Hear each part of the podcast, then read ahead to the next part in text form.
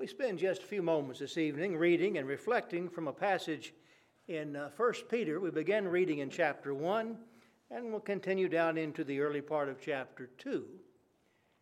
Uh, 1 Peter chapter 1, beginning at the 22nd verse.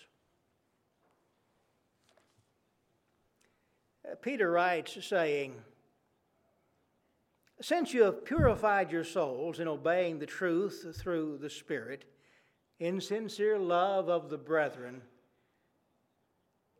love one another fervently with a pure heart, having been born again, not of corruptible seed, but of incorruptible, through the Word of God, which lives and abides forever, because all flesh is as grass, and all the glory of man as the flower of the grass.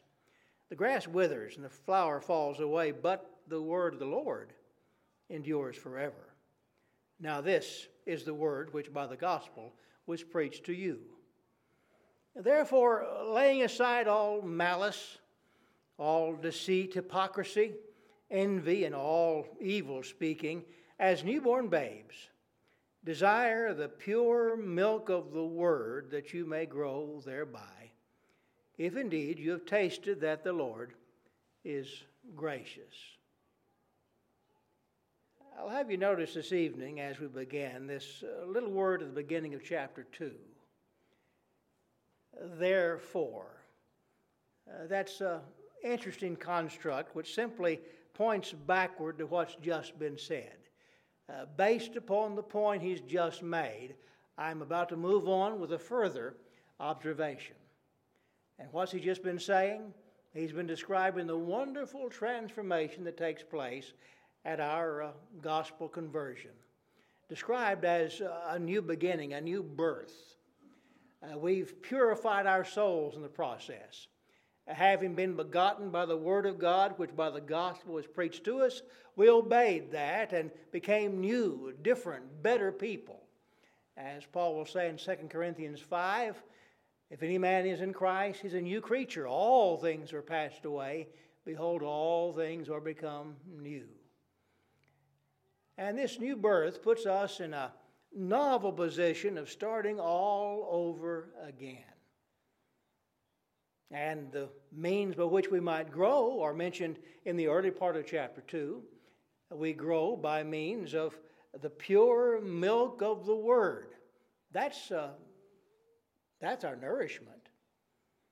Uh, just as we were in the sorry and sordid state we were in before Christ, by listening to the world over and over and over again and becoming like the world, shaped into its mold. Now we've been listening to the God of heaven in the gospel of Christ, and we have had our lives changed, our souls reborn. We're starting all over again because of that word, and now that's the same word that gives us the means by which to grow as Christians. Uh, you might remember in Acts chapter 2, after uh, you find this playing out in real time. Uh, you find the uh, Jews there of every nation under heaven described in uh, the second chapter of Acts, there at Jerusalem, in the area of the temple. And they hear the gospel preached to them by Peter. Their hearts are cut by what they've heard. They ask what they must do. They're told to repent and be baptized. Some 3,000 of them were. And then after that, we read they continued steadfastly in the apostles' doctrine. Well, by what had they been begotten? By God's word as preached through the inspired Peter. Uh, what had they done by obedience? They'd obeyed that word they'd heard. When they gladly received the word, they were baptized, the scripture tells us. And how, having been baptized, having been washed clean by the blood of Christ, now as new creatures, what do they do? They continue steadfastly in the apostles' teaching. The word was that by which they had been begotten. The word was that which brought them into the body of Christ. And that same word was to continue giving them every bit of strength and nourishment, direction, hope, and encouragement they needed. But back to that word, therefore. Uh, what follows the word suggests a few things that are not just kind of important, but absolutely essential uh, to this process working out. Uh, what I've said so far is you've already known it. The scripture teaches that. You've already, already known this before this evening. But sometimes it seems so simple, we wonder why doesn't it happen more often? Uh, people leave the world, come into the church, they leave what they've heard from the world, they listen to what the Bible says, they believe it, they become Christians, they're better because of it, their whole lives are turned upside down for the better. And they are taught by that word, become faithful Christians. Why isn't that happening all over with everybody? Well, the problem is we get in the way we get directly in the way of the progress we otherwise should be making. And that's why, for just a moment, and I know sometimes preachers say that they don't mean it. This evening I mean it. Just uh, for a moment, I'd like to dwell on these things that need to be laid aside. Based upon the fact we've started a brand new life, we've been born again, before we can have the Word of God beginning as nourishment to build us and grow us and help us, uh, we've got to make a firm decision to lay some things aside. Now, you dig a bit into the original text here and the language that Paul, uh, Peter is using, and you find that this word we have as uh, the two words laying aside really mean literally uh, stripping away, as you might strip off old and dirty clothing. And the tense of it suggests it's an action done once and for all time. And so to put it all together, what he's saying is strip these things off once and for all. It's not a time in, time out, part here and part later situation. Uh, these are decisions we make once and for all and should live up to every day going forward. Now, you've got, I've got, we all have clothes we take off and we wash them, put them back on. Uh, we, uh, none of us uh, rich enough and frivolous enough just to wear clothes one time, uh, fresh out of the package, and throw them in the trash because we haven't got the energy to wash them. Uh, we're not like the wife on Green Acres who threw her dishes away. We, we decide to wear them again. But sometimes clothes get to such a situation that either we make a decision ourselves or somebody close to us says, That's the last. I say this like I've heard this because I have heard this. That's the last time you're wearing that. Well, I have to admit to you that sometimes I sneak around and I, I save it anyway. But some things need to be thrown away. Some things we've worn enough. Some things we've worn out. But that picture is in the mind as Peter writes this about the life we live before Christ, and especially with respect to these attitudinal uh, matters of, of disposition, mindset that we are supposed to, coming into Christ now, having have completely laid aside. Now, the Bible uses language otherwise that is just as strong, sometimes even stronger than this. And you think, how can you get stronger? Uh, well, in Colossians chapter 3, Paul uh, reminiscing upon the fact of their having been born again. We've been raised with Christ, he says in Colossians 3 and 1. And because of that, where we look to Christ and not to the earth beneath, we realize our life is hid with Christ in God. Christ is life, and life is Christ. Having said all of that, he continues by saying, uh, This is uh, the old King James, mortify. A newer translations, put to death, therefore, your members which are upon the earth. Well, as strong as it might seem to throw away your filthy rags of the life you used to live, Paul says in Colossians 3, you put them to death. You mortify them.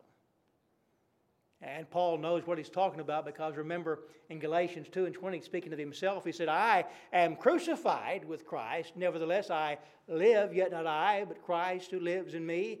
And the life I now live in the flesh, I live by the faith of the Son of God who loved me and gave himself for me. But regardless the image you have in mind, uh, these things of the past need to be kept in the past and removed completely from us kill them, crucify them, strip them off, never to be put back on. Regardless the image, the idea is the same. They're past tense, they're gone forever. And what are they? We haven't got time to look into all of these with any great detail, but he mentions uh, malice. I think the King James uses wickedness, but it's a word meaning the wickedness of heart.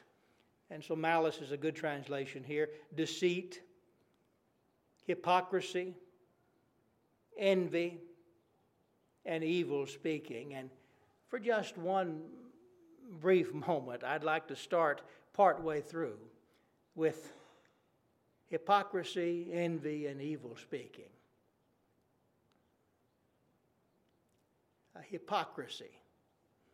I remember years ago when I hadn't been preaching very long, and, and uh, I think wherever I was, I can't remember which congregation it was I was at, and the youth minister stood up and he had a devotional and he said, We're all a bunch of hypocrites, uh, which got my attention. And uh, I thought he was going to start calling names for a moment. And he said, You heard me right. We're all a bunch of hypocrites. All Christians are hypocrites. And what he meant by that is we're not perfect. And I agreed with him on that. I think his use of language was a little inappropriate and completely missing the point of what hypocrisy is. Hypocrisy is not missing perfection. If that is the case, and you define it that way, yes, we are. But that's not what the word means, and that's not what this concept entails. Hypocrisy is a purposeful living a life which is foreign uh, to what one really believes. Uh, it comes from the idea of wearing the mask as an actor might. You've seen those masks uh, of uh, the old uh, Greek stage of drama and comedy. it was wearing a mask to hide your own true self and hide yourself behind the part you are playing. That's the idea behind hypocrisy. It's pretending to be one thing, acting as if you're one thing, and yet really uh, deep down in the heart and in your life otherwise, you have a completely double different life. Uh, that's uh, hypocrisy. That describes the Pharisees, whom Jesus called hypocrites to a T because they pretended to be so very pious, but Jesus said of them, Their heart is far from me.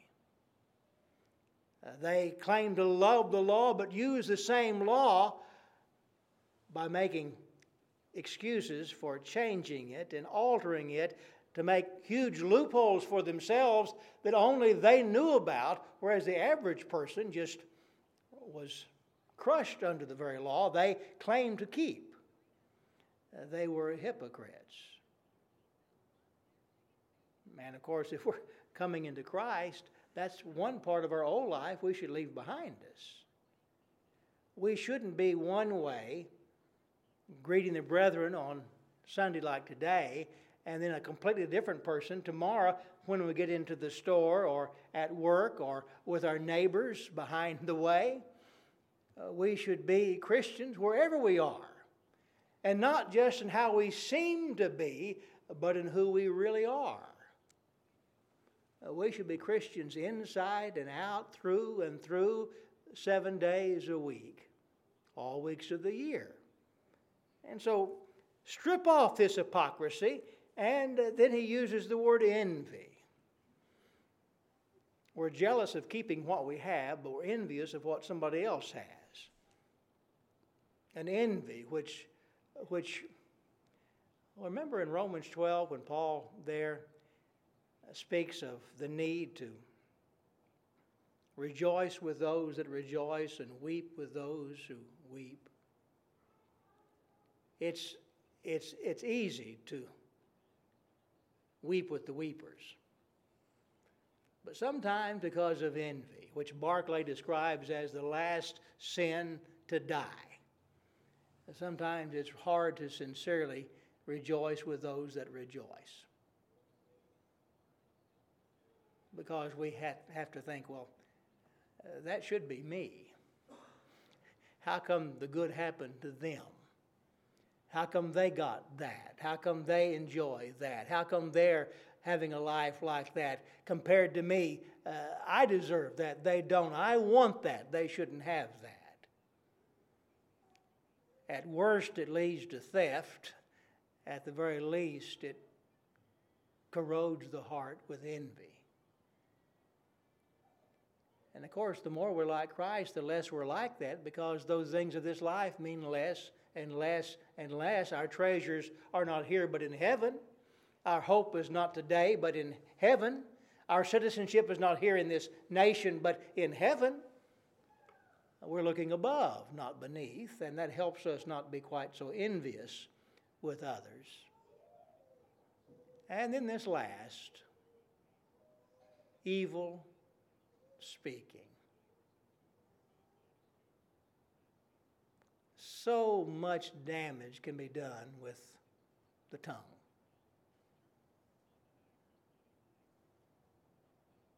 Sometimes we say some things, we don't even realize what or how we're saying them, and we're opening doors of thought with the person we're speaking to, doors which shouldn't be open, which lead them then to the temptation of thinking things they shouldn't be thinking.